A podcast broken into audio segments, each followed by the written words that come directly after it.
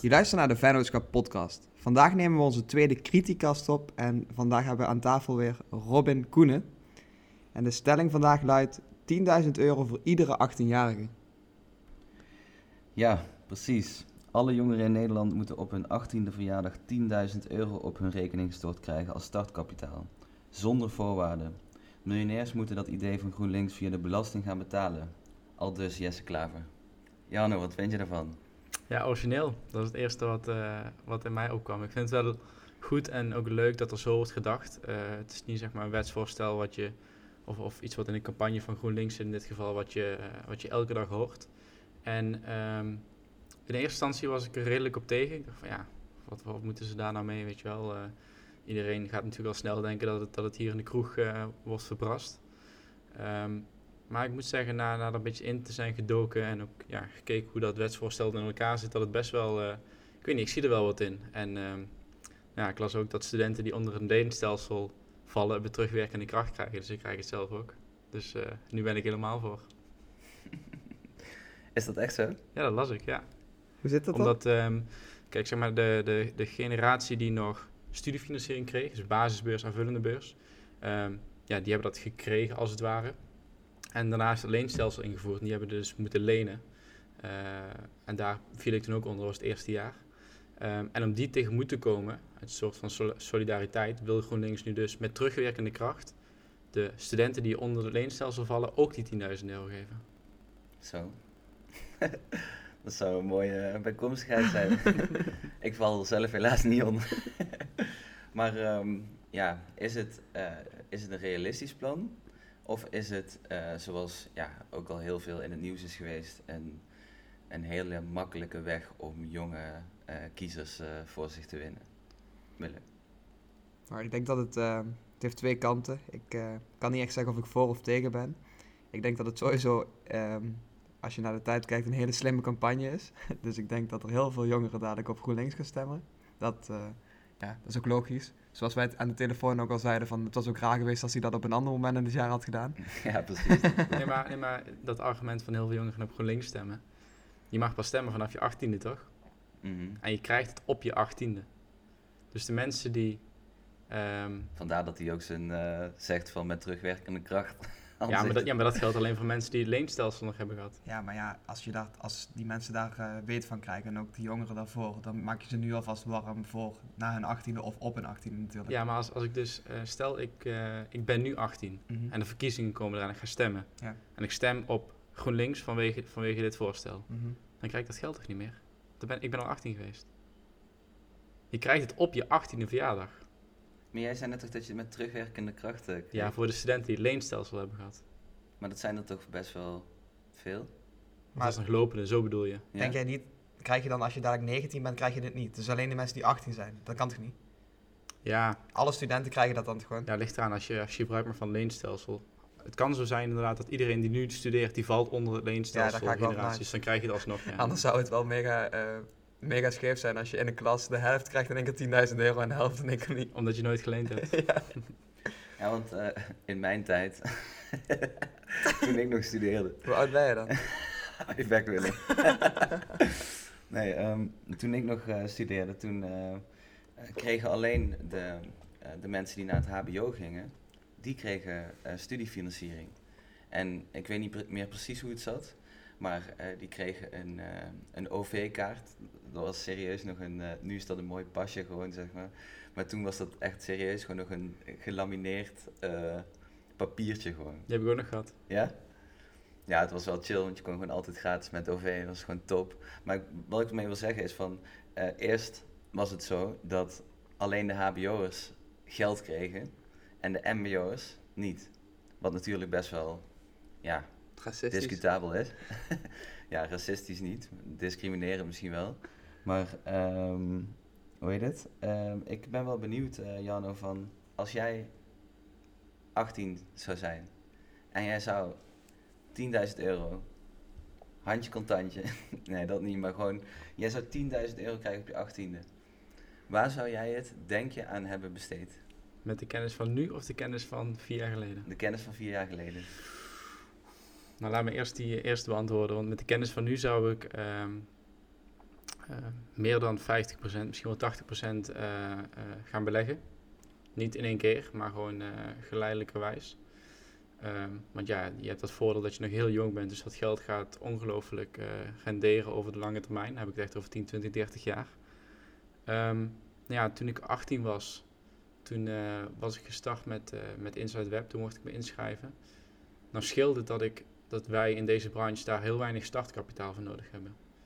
Ehm, dus waarschijnlijk wa- was het eerste deel van die 10.000 euro was in een laptop gegaan en, en misschien al een, al een kantoorruimte of zo, weet je wel, iets dergelijks. Maar echt gewoon ja, de minimale eh, benodigdheden om te starten. Maar ik kan me voorstellen dat als je 18 bent en je zit in een, een andere branche, je kunt iets heel goed. Je hebt bijvoorbeeld een, eh, weet ik veel, een bus nodig om je werkzaamheden te kunnen doen. Ja, dan zou ik het direct daarin stoppen. Ja. Maar om, om een kort antwoord te geven, ik had toen al die ondernemende geest, dus ik zou het 100% zeg maar Zakelijk besteden. zakelijk besteden, ja. ja. En jij Willem? Ehm, dat zou ik nu wel doen, maar ik denk dat ik als ik acht, op het moment dat ik 18 was, dat ik die, zelf die keuze niet zou kunnen maken. Dus ehm, ik weet niet, als ik gewoon heel eerlijk kijk, dan denk ik dat ik dat toen ook echt wel aan heel veel andere dingen uit had gegeven. Ehm, maar, Wat? sorry? Wat? Waaraan? Ehm, aan uitgaan, denk mooie spullen, ehm duurdere schoenen.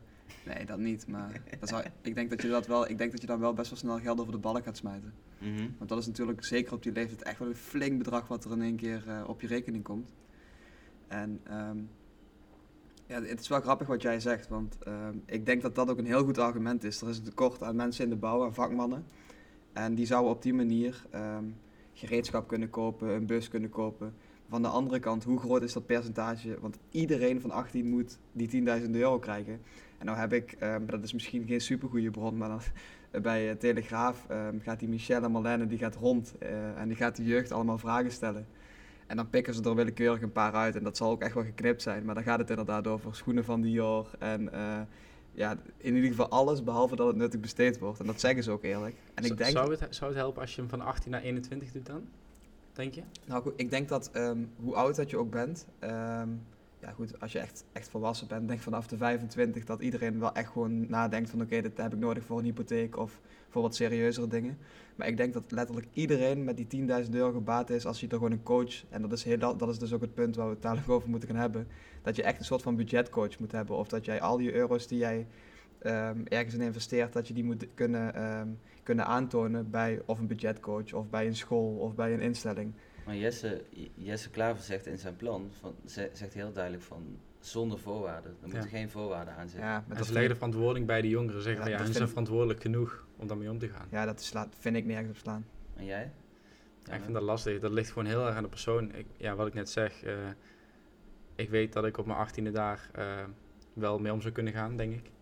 Eh, maar ja, ik weet ook dat er een heel groot gedeelte is wat dat absoluut niet zou kunnen. Dus dat is ook de reden dat ik er in eerste instantie toen ik het las en toen ik het in de media zag, best op tegen was. Van ja, hoezo ga je nou 10.000 euro geven? En dan, weet je wel, ga je Maar ze misschien alleen maar meer stimuleren om domme uitgaven te doen. Maar ja, ik weet niet. Misschien oké. leert het ook om met verantwoording om te gaan. Denk jij, ehm, ehm, als je echt, als je 18 bent en je krijgt echt gewoon letterlijk 10.000 euro, kijk maar. Dan gaat er echt wel, ook, ook jij denk ik, een deel, dat, dat je ook denkt, een deel ga je gewoon echt zomaar opmaken, toch? Oké, wacht. Ander, ander ding. Ehm, ik weet ook bij jou en bij mij is het ook zo. Mijn ouders hebben vanaf eh, geboorte tot je achttiende sparen ze elke maand Ja. En eh, dan ben je 18 en dan ben je vet verheugd van, oh, nu krijg ik echt vet veel geld. En dan krijg je de berekening, dan denk je, huh, is dat het? Weet je wel, vet verwend, eh, vet verwend natuurlijk. maar, wat heb je met dat geld gedaan? Heb je dat, ja, dus eigenlijk hetzelfde. Je krijgt opeens een- best wel een bedrag Ja. eh, op je achttiende. Wat doe je daarmee? Ik vind het wel vergelijkbaar met dit. Al is Alleen is dit veel meer geld. Ehm, ja, ik denk dat het een goede vraag is. Want het is niet echt per se geld waar je zelf voor hebt gewerkt. Ik denk dat daar ook nog best wel een mentaal stukje zit. Als je echt weet dat je elke euro, en zeker als je nog wat minder verdient met een bijbaantje, ehm, dan kijk je echt wel veel beter waar je dat aan uitgeeft. En wat heb je ermee gedaan? Ja, ik heb, ik heb dat eh, destijds wel goed opgemaakt aan vakanties en eh, aan, eh, aan uitgaan. Want toen verdiende je ook gewoon mega weinig. En maar, maar, was maar je uitgavenpatroon wel een stuk hoger. ik bedoel van, kijk, er is natuurlijk verschil of je het geld gaat uitgeven aan een, eh, aan fucking dure kleding of zo, of eh, aan vakanties of aan een eh, reis van drie maanden door eh, Zuid-Amerika, ja, ik noem even wat. Maar ja, ook daar leer je heel veel van en dat voegt ook heel veel toe aan je, aan je leven, zeg maar. Ja, ik heb daar geen moment spijt van eh, dat ik dat daar toen aan- uit heb gegeven. Want ja, Nee. anders, had ik het niet mee, anders had ik het niet mee kunnen maken. Ja, Dus ik dat vind- is ook ik vind logisch. je wel terecht, man. Want ook stel, eh, ik heb iemand gehoord die zei van, ja, dan zou ik drie maanden wereldreis gaan. En dat wordt dan gezien als, als geld verbrassen. Maar ik denk dat je van drie maanden wereldreis in je eentje misschien wel meer opsteekt en leert dan een jaar collegegeld betalen. Dus Precies, je Eh, leert echt eh, op eigen benen te staan. juist, ja. Dus, dus ik vind het te makkelijk om inderdaad zo'n wereldreis bijvoorbeeld of, of dingen uitgeven aan iets anders dan collegegeld, om dat meteen af te stempelen als geld verbrassen. Want zo is het helemaal niet. Er is meer in, in het leven dan naar school gaan en, eh, en colleges volgen. Ja, ik, ik eh, wil toch even een andere ehm, variant eh, toelichten. Want in Zweden ehm, is het namelijk zo, weet ik toevallig door een vriendin eh, van Malou, die gewoon op kosten van de staat gewoon een dansopleiding in LA kon gaan doen. En die kreeg daar eigenlijk alles van vergoed. En eh, ik wilde Zweden even als voorbeeld noemen, want daar is studeren eigenlijk zowat gratis. Je betaalt helemaal geen collegegeld. Ehm, je betaalt alleen een kleine, ehm, ja, Bijdrage of zo. ja, echt een heel klein bedrag van om je, om je in te schrijven. En eh, voor de rest is studeren gewoon eh, gratis. Wie financiert dat dan? De staat, zij zetten in op een kenniseconomie en zij hechten heel veel waarde aan ja, eh, onderwijs en dat iedereen daar toegang tot heeft. Ja, ik, ik voel daar weinig voor, man, eerlijk gezegd.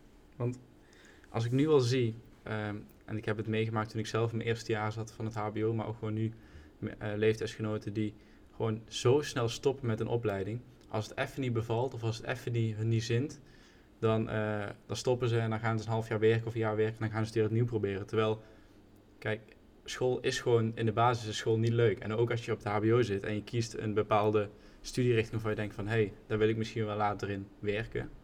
Dan evengoed blijft school niet altijd leuk. En ik denk dat als je school gratis gaat maken, dus een HBO bijvoorbeeld of een WO-studie, dan wordt het dus nog makkelijker. Leg je die drempel van stoppen en weer opnieuw beginnen nog lager. Waardoor je dat ja, alleen maar gaat vergroten, die groep die dat, eh, die dat doet. Maar je maakt het wel voor iedereen toegankelijk. Ik bedoel van, eh, eh, wij hebben allemaal het geluk dat we, dat we uit een ja, welvarend en gelukkig gezin komen, zeg maar. Maar er zijn natuurlijk ook duizenden gevallen eh, die geen geld hebben om te gaan studeren. Maar daarvoor is het leenstelsel. Of die 10.000 euro. Maar, maar ook daar, stel je voor hè, ehm, dat je dus een... eh, ik had iets gelezen van 10% van de gezinnen is eigenlijk, mag je wel onder arm eh, schalen. Stel je voor dat zo'n kind of twee kinderen dan in één keer 10.000 euro op een bankrekening hebben gestort. Dat is meer dan dat die ouders ooit gespaard hebben samen. Ja. Hoe, hoe krom is dat? En dan, dan, dan gaat zo'n eh, dan gaat zo'n eh, jongetje of meisje daar in één keer veel te dure schoenen van halen of zo. Ja, dat, dat kan je nooit goed praten. Of, of teruggeven aan hun ouders. Ja, Omdat ze zien dat ze weinig hebben. Ja, want eh, ja, we hebben nou, eh, ja, we hebben het erover gehad van wat gebeurt er als je 18 bent en je krijgt 10.000 euro zonder dat je daar een plan voor hebt gemaakt. Maar ehm, hoe zouden jullie het aanpakken als jullie het, het, het plan zeg maar echt moesten gaan uitvoeren vanuit overheid, onderwijs eh, gezien? Mag ik daar heel even tussendoor nog ehm, iets van... Want ik denk dat dat voor de ondernemers, een soort van ondernemersbeurs, lijkt me echt wel, wel slim en ook heel mooi. Maar ik moet wel zeggen, en zeker ook als ik naar onszelf kijk, dat het ehm, wat wel echt zijn charme heeft, is dat wij onze bedrijfjes natuurlijk echt met 0 euro hebben opgebouwd. En ook nog, ehm, en de hele tijd zeg maar met wat we dan verdienden weer apart. En dan weer of in apparatuur stopten, of in de eerste huur van eh, bij de klokkert stopten. Ehm, ik denk dat dat ook wel, ehm, dat, dat daar ook heel, heel veel waarde zit. Als je Ja, maar dat kan niet overal, hè? Nee, dat klopt. Maar eh, ja, dat kan in principe wel overal. Want er zijn genoeg mensen die het dus wel doen. Als, als wij zeker ook in leunen, onze mede-ondernemers, die echt al best wel wat materiaal is, allemaal zelf, eh, alles allemaal zelf verdient. Ja, Misschien hoe, wil jij met 0 euro een, eh, een bus kopen? Om je werkzaamheden te Maar je doen? hoeft, het, je hoeft niet meteen een bus te hebben. Je kunt eerst ook klusjes doen lokaal toch? Of je leent een bus van iemand Ja, anders. Wil je, wil je een, een beetje een decent klussen, klusjesman zijn, dan heb je wel gewoon materiaal nodig. Ja maar, hoe, ja, maar ik vind het gaaf als iemand van 18 juist wel eh, een, eerst een auto leent. En, eh, en misschien apparat, eh, apparatuur of huurt Ja, of zo. dat, dat kun je gaaf vinden, maar ik bedoel van... eh, nee, maar deze branche is gewoon... De branche waar jullie in zitten is wat dat betreft gewoon veel toegankelijker Dat is ook voor zo. jonge starters. Dat, dat is ook zo. Maar er zijn toch genoeg voorbeelden die niet met 10.000 euro startkapitaal een timmer of een klusbedrijf beginnen. Snap je? Het is wel heel makkelijk om ook met 10.000 euro meteen te beginnen. Maar ook- oké, maar wat, waar wil je met het punt naartoe dan? Ik denk dat je er gewoon mega, ehm, me- eh, mentaal mega sterk voor wordt als je gewoon met 0 euro begint. In plaats van met 10.000 euro. Ik denk dat, dat dat ook qua doorzettingsvermogen en qua omleren gaan met geld en wat de waarde van geld is. Dat daar heel veel voor- eh, voordelen zitten als je met 0 euro begint in plaats van met 10.000 euro. Alleen bekijk het nu vanuit ondernemersperspectief. Ja, ik had het ook over een ondernemersbeurs dan. Ja, oké, maar dit is wel gewoon een, een all-in beurs, weet je wel. Je mag het Mhm. in je bedrijf stoppen, in je vakantie, in je uitgaan, whatever. Nou, ik, ik, maar ik vind het, het, de, de, het stukje omgaan met geld, dat vind ik wel een, een sleutelding in dit hele eh, idee. Mhm. Ehm, Dat, Ja. dat mis ik. Ik mis, ehm, het idee is leuk, weet je wel, en het klinkt allemaal heel aantrekkelijk, maar ik mis, eh, want ik vind het heel makkelijk om te zeggen, ja, we leggen de verantwoording bij de jongeren neer. Want je kunt er niet van uitgaan dat alle jongeren van 18 in Nederland fatsoenlijk met geld om kunnen gaan. Dus ik mis, zeg maar, het stukje begeleiding, coaching waar Willem het over had. En dat kun je niet ehm, fysiek in een been doen. Maar ja, je ziet nu de laatste tijd heel veel van die initiatieven met al die online programma's, die cursussen. Bijvoorbeeld van een boef en een Vasco met de Millionaires Club. Ja, die leren wel degelijk hoe je met geld om moet gaan. Hoe je het slim kunt investeren en kunt beleggen. En ehm, ik denk als er nou zo'n partij, bijvoorbeeld de Millionaires Club, maar dat mag iedereen van mij zijn die er verstand van heeft. ehm, als dat eraan gekoppeld wordt. Dus je krijgt die 10.000 euro. Misschien moet je het wel eh, wat speels erin steken. Je krijgt die cursus. En op het moment dat jij ehm, die hebt gevolgd en die hebt voltooid. En natuurlijk kun je dat nooit 100% controleren. Maar ehm, dan, dan je de drempel iets. Heb je daar je energie in gestoken. Dan word je beloond met die 10.000 euro. Want als het goed is, weet jij dan ook al wat slim is om ermee te doen. Mhm. Dat, dat stukje, zeg maar, mis ik. Want ik vind het te makkelijk om te zeggen, ja, jongeren kunnen dat wel doen. Kunnen daar wel mee omgaan. Ja, dat, dat, ik denk dat dat ook mijn standpunt is van ehm, als je het dus met een plan, ehm, als je het met een plan financiert en 10.000 euro krijgt, is het fantastisch. Als het voor een hoger doel is. Ehm, maar als je zomaar 10.000 euro aan iemand van 18 geeft, ja, dan is het gewoon echt ridicuul. überhaupt het hele, eh, maar daar zullen we het in een andere podcast ik over hebben, maar het, over het onderwijssysteem. Daar leer je überhaupt niet hoe je met geld om moet gaan. En dat vind ik al het, het grootste gemis. Naast dat je niet leert hoe je, eh, of je mindset kunt, hoe je mindset kunt verbeteren, allemaal dat soort dingen. Maar met geld omgaan, dat leer je eigenlijk nergens. Dan moet je echt, dan moet je echt zelf achteraan. Ja, Maar bij Rich Dad Poor Dad in dat boek, en dat is heel Amerikaans zo, maar dan zeggen ze ook dat toch de maatschappij of een land dat bewust zo doet. Ik weet niet of dat is hoor, Dat maar... weet ik ook niet. Maar ik denk dat het gewoon heel, het is ooit zo conservatief ingestoken en dat is altijd zo Amerika gebleven. zou dat best wel kunnen kloppen. Nee, maar ik ben het wel, ik ben het wel eens dat dat, eh, dat dat gewoon veel te weinig aandacht krijgt in, ehm, in het onderwijs. En het is wel leuk, want, want Daisy eh Mertens, die vertelde mij dat ze... Siri. Deze Siri. Nee, Daisy, Daisy Mertens eh, vertelde mij dat ze, ehm, eh, dat ze in haar klas, dat ze, ehm, en dat is volgens mij in groep 7, eh, dat ze ehm, de leerlingen een eigen bedrijf laat runnen. En dat ze dus gewoon alle facetten van het runnen van een bedrijf, dat ze dat moeten eh, ja, oppakken. Ja. Dus dan gaan ze niet echt een bedrijf runnen, maar ze gaan wel gewoon alle facetten langs van, oké, nou dit is het financiële stuk, dit is het uitvoerende stuk, ehm, dit is het logistieke stuk. Ja, ik, ik vind dat wel wat hebben, want dan, ja, dan leer je denk ik op een hele andere, frisse manier. Ja, ik vind dat top. En ik denk, ehm, want, want ze leren het dan op basis van een bedrijf wat ze zelf starten. Maar het mooie is, die principes en het nadenken daarover, dat kun je bijna één op één kopiëren in je privé-uitgaven, in je privé-inkomsten. dus ja, ik vind dat een hele mooie manier om dat zo op, op groep 7 al, eh, al te leren. Precies, dus eh, samengevat vinden we het eigenlijk wel een vet idee. Volgens mij zijn we het er allemaal wel over eens. Maar er moet wel een plan aan vastzitten. Ja, ja je kunt, ik vind het te makkelijk om het, om het zo te doen. Oké, ehm, vraag. Hoe, kan het, hoe, ga je dat, eh, ehm, hoe ga je het doen voor de mensen die dus of geen ondernemer willen worden, of geen wereldreis willen maken, of zoiets hebben van, ehm, ja, ik heb niet echt een doel op dit moment, ik ben 18, ik weet het eigenlijk allemaal nog even niet. Krijg je dat geld dan niet? Of krijg je Jawel. Alleen, ehm, of Jawel, later? je moet, je moet het dan wel voor iedereen ook geven, zeg Ja. maar. Want het is echt vrij besteedbaar. En ik ben het ermee eens dat het vrij besteedbaar moet zijn. Dus zonder voorwaarden. Alleen dan zou ik misschien één voorwaarde scheppen.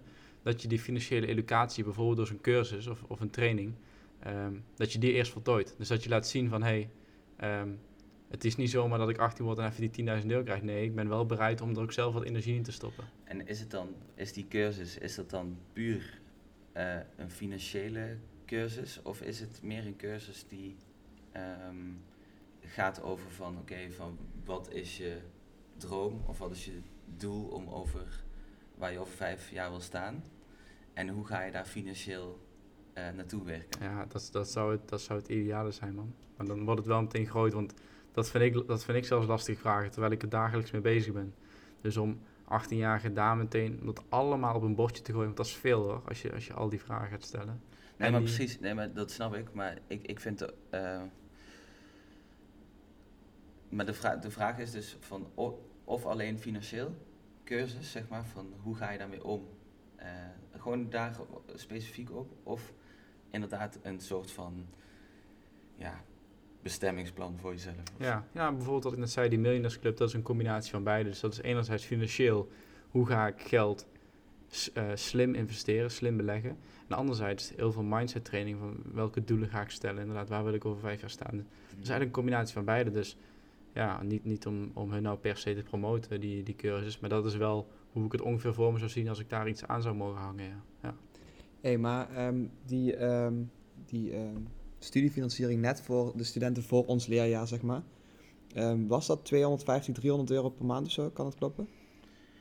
Als je uh, uitwonend was of zo, Max? Ja, weet niet. Ik, ik, uh, ik, ik kreeg altijd 90 eurotjes op de, op de bankrekening toch, maar ja, ik, ik woonde gewoon thuis.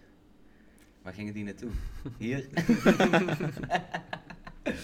nee, ja, die, weet je, als je 90 euro per maand krijgt, dan uh, dat is gewoon uh, extra geld. En waar gaat dat dan op? Ja, aan... Extra uh, dingen. Extra dingen. Ja, ja maar even, want, want volgens mij als je uitwonend, tenminste dat had ik begrepen, als je uitwonend woonde in een studentenkamer of, of ergens in een stad, dan um, kreeg je dus 250 of 300 euro. En um, als je dat op, op basis van vier jaar gaat tellen, is dat ook 10.000 euro. En um, mm. dat is ook natuurlijk gewoon echt alleen maar aan bier opgegaan in de meeste gevallen. Ja. Dus dat was ook toen al, weet je wel. Alleen toen was dat verdeeld. En dan lijkt ja. het in één keer niet zo'n groot bedrag. En nu is gewoon de impact is groot. Als ja. je van, de, van vandaag op morgen 10, 10k op je bankrekening krijgt, ja, wow, weet je wel, je schrikt. Dat heb je nog nooit gezien. En je legt de verantwoordelijkheid gewoon bij de jongeren zelf. En nu, als, je, als ik 90 euro per maand uh, gestort krijg, ja, ik hoef er niks voor te doen. Het wordt automatisch iedere maand gestort. Ik hoef nergens aan te denken. Nee nou ja, hoe makkelijk geef je dat geld weer uh, Ja, want je, je, ziet het ook bijna niet. Natuurlijk is het leuk als die 90 euro wordt gestort, maar omdat het een relatief laag bedrag is, ja, zie je het niet en gaat het gewoon heel makkelijk op. Ja. ja die 10.000 euro, daar schrik je even van. Ik vind het eigenlijk wel, want je had het net over Zweden. Uh, en ik heb ooit een uitwisseling gehad met een uh, klas uit Denemarken. En die kreeg ook betaald om naar school te gaan in de IT-branche. ook, wel, ook wel bijzonder. Maar ik vind eigenlijk het hele idee wel een beetje een Scandinavisch idee. En ja, op zich hou ik daar wel van. Ja, ja, ik, uh, ik ben ook eerder voor dan tegen. Want ja, natuurlijk is het echt super makkelijk uh, voor de ja, rechtse partijen zoals uh, Forum voor Democratie die het met de grond gelijk maken meteen. Ja, natuurlijk is het makkelijk af te knallen zo'n plan, zo van niet realistisch, bla bla bla. Maar ja, het, het gaat inderdaad mij niet even om de politieke trucjes en dat soort ongein. Maar het gaat me inderdaad gewoon puur om het idee van, hé, hey, de verantwoordelijkheid bij, uh, bij die uh, jongeren neerleggen. hey, en um, want dat is allemaal leuk, maar de financiering ja, hiervan. Wilde ik vragen. Want dan lees ik het even voor. Mensen met meer dan 1 miljoen euro aan vermogen, die gaan ieder jaar 1% van hun vermogen boven die miljoen gaan ze afdragen om dit te bekostigen. En bij mensen die meer dan 2 miljoen hebben, gaan ze 2% boven de 2 miljoen afdragen. En um, GroenLinks verwacht dat ze 2,2 miljard nodig hebben om dit zeg maar, te kunnen financieren. ja, hoe, hoe, zou je daarop reageren als je, als je veel geld als je een miljoen op de bank hebt staan? ja, niet zo, uh, daar word je niet zo blij van, denk ik. Want die, uh, ja, die, die, moet al, die moet al heel veel betalen. Ja. Maar ja, um, uh, ik denk van, los van, ik, ik vind daar niet zoveel van. Want um, als je kijkt naar Zweden bijvoorbeeld, hè, we hebben het over een leuk Scandinavisch idee in Zweden is het ook allemaal leuk en aardig dat de studie en zo betaald wordt. Maar als je daar, stel je voor dat je daar als Nederlander gaat studeren en je betaalt uh, uh, 4 euro voor een pak melk, dan, ja, uh, daar word je ook niet vrolijk van. Hè. Ik bedoel van de, de, de levensmiddelen en zo. En gewoon een, een biertje in Zweden is gewoon kapot duur. Hè? Mhm. Dus, dus uiteindelijk eh, betalen hun gewoon hun geld aan eh, op een andere manier. Ja. dan alleen de miljonairs die dat eh, afdragen. Ja, ik weet niet. Ik vind het wel een goede vraag, maar ik kan er ook niet echt over oordelen. Omdat, omdat ja, we hebben We allemaal... staan niet echt in de positie, hè? Nee, we hebben zelf nog allemaal niet echt een miljoen. Dus ehm, ik vind ook niet dat je kunt zeggen van, oh ja, we hebben toch genoeg geld. Dus ze moeten, Nee, dat vind ik ook veel te makkelijk. dat, dat slaat helemaal nergens op. Je weet niet hoe ze dat eh, vergaard hebben of hoe hard ze daarvoor gewerkt er hebben. keihard voor gewerkt waarschijnlijk. Ja, Ik vind het ook wel een beetje makkelijk, eh, een beetje makkelijke gedachte van, oh, dat, dan gaan we het wel bij de rijken weghalen. Ik, ik, ja, Net als ik- Robin Hood. nee, ja, het moet natuurlijk wel van de rijken afkomen. En eh, alleen, ja, ik denk dan gewoon die, zo'n bedrijven als, eh, ja, hoe heet het, eh, in, in Amerika dan gewoon Google en zo. Maar in, in Nederland heb je dan ook gewoon, ja, Unilever bijvoorbeeld. Shell. En allemaal, Shell en allemaal dat soort bedrijven, ja. eh, haal het daar maar weg. Maar niet, Ja. maar niet bij eh, entrepreneurs die, eh, die keihard hebben gewerkt voor hun eigen zaak. Ik vind dat miljoen misschien ook nog best wel weinig als je kijkt wat echt superrijken, hoe, hoeveel dat die hebben. Ja, maar ja, je zult toch... Ja, maar dat is dus het ding. Boven de miljoen of boven de 2 miljoen gaan ze dus 1 of 2 procent afstaan. Dus dat, ja, als ze 100 miljoen hebben, dan wordt dat bedrag ook echt gewoon... Dat wordt gewoon veel, weet je wel. Dat slaat er nergens ja, nee. Nee, ja. Heb Ik, je het fucking hard voor gewerkt, maat. ja, ik zou Nee, ook precies. eh, Maar, maar daarom, het is, het is heel makkelijk om het, eh, om het plan af te schieten. En ik denk dat het ook heel moeilijk is om dit plan te realiseren. Maar de intentie is eh, goed. ja, en de originaliteit vind ik ook... eh, ik vind wel dat er zo gedacht mag worden Ja, in Nederland. Ja, ja en, en een mooie timing, hè? Lijkt Ja. ook een mooie campagne. ja precies. ik denk dat ze wel eh, gaan stijgen in de peilingen. Tippie? Tippie. Tippie? Ja, we gaan eh, aan het einde van elke criticast doen we even een rondje. Ehm, iedereen mag een tip opnoemen. Dat kan een boek zijn, een film zijn, een podcast zijn, whatever. Ehm, mijn tip van de week eh, is de Kor podcast. En eh, niet in de laatste plaats, maar het idee. Het rondje wat we nu doen, dat, dat doen ze daar ook. Dus dat hebben we gejat of gekopieerd van ze. Maar ze hebben vorige week een podcast opgenomen over zelfvertrouwen en faalangst bij voetballers. En de Kor podcast wordt gehost door drie profvoetballers. Ehm, Ja. Eén van Sparta en twee van Excelsior. En ehm, dit is best wel een onderwerp, want ja, dat is echt een macho wereld, je wel, voetbal en, en met name profvoetbal. Dus daar wordt heel weinig over gesproken. En zij hebben gewoon, ze hebben daar dus even ja, de stoute schoen aangetrokken en het er wel over gehad. En eh, er waren ook echt zoveel positieve reacties van mede-profvoetballers, maar ook gewoon van supporters en zo.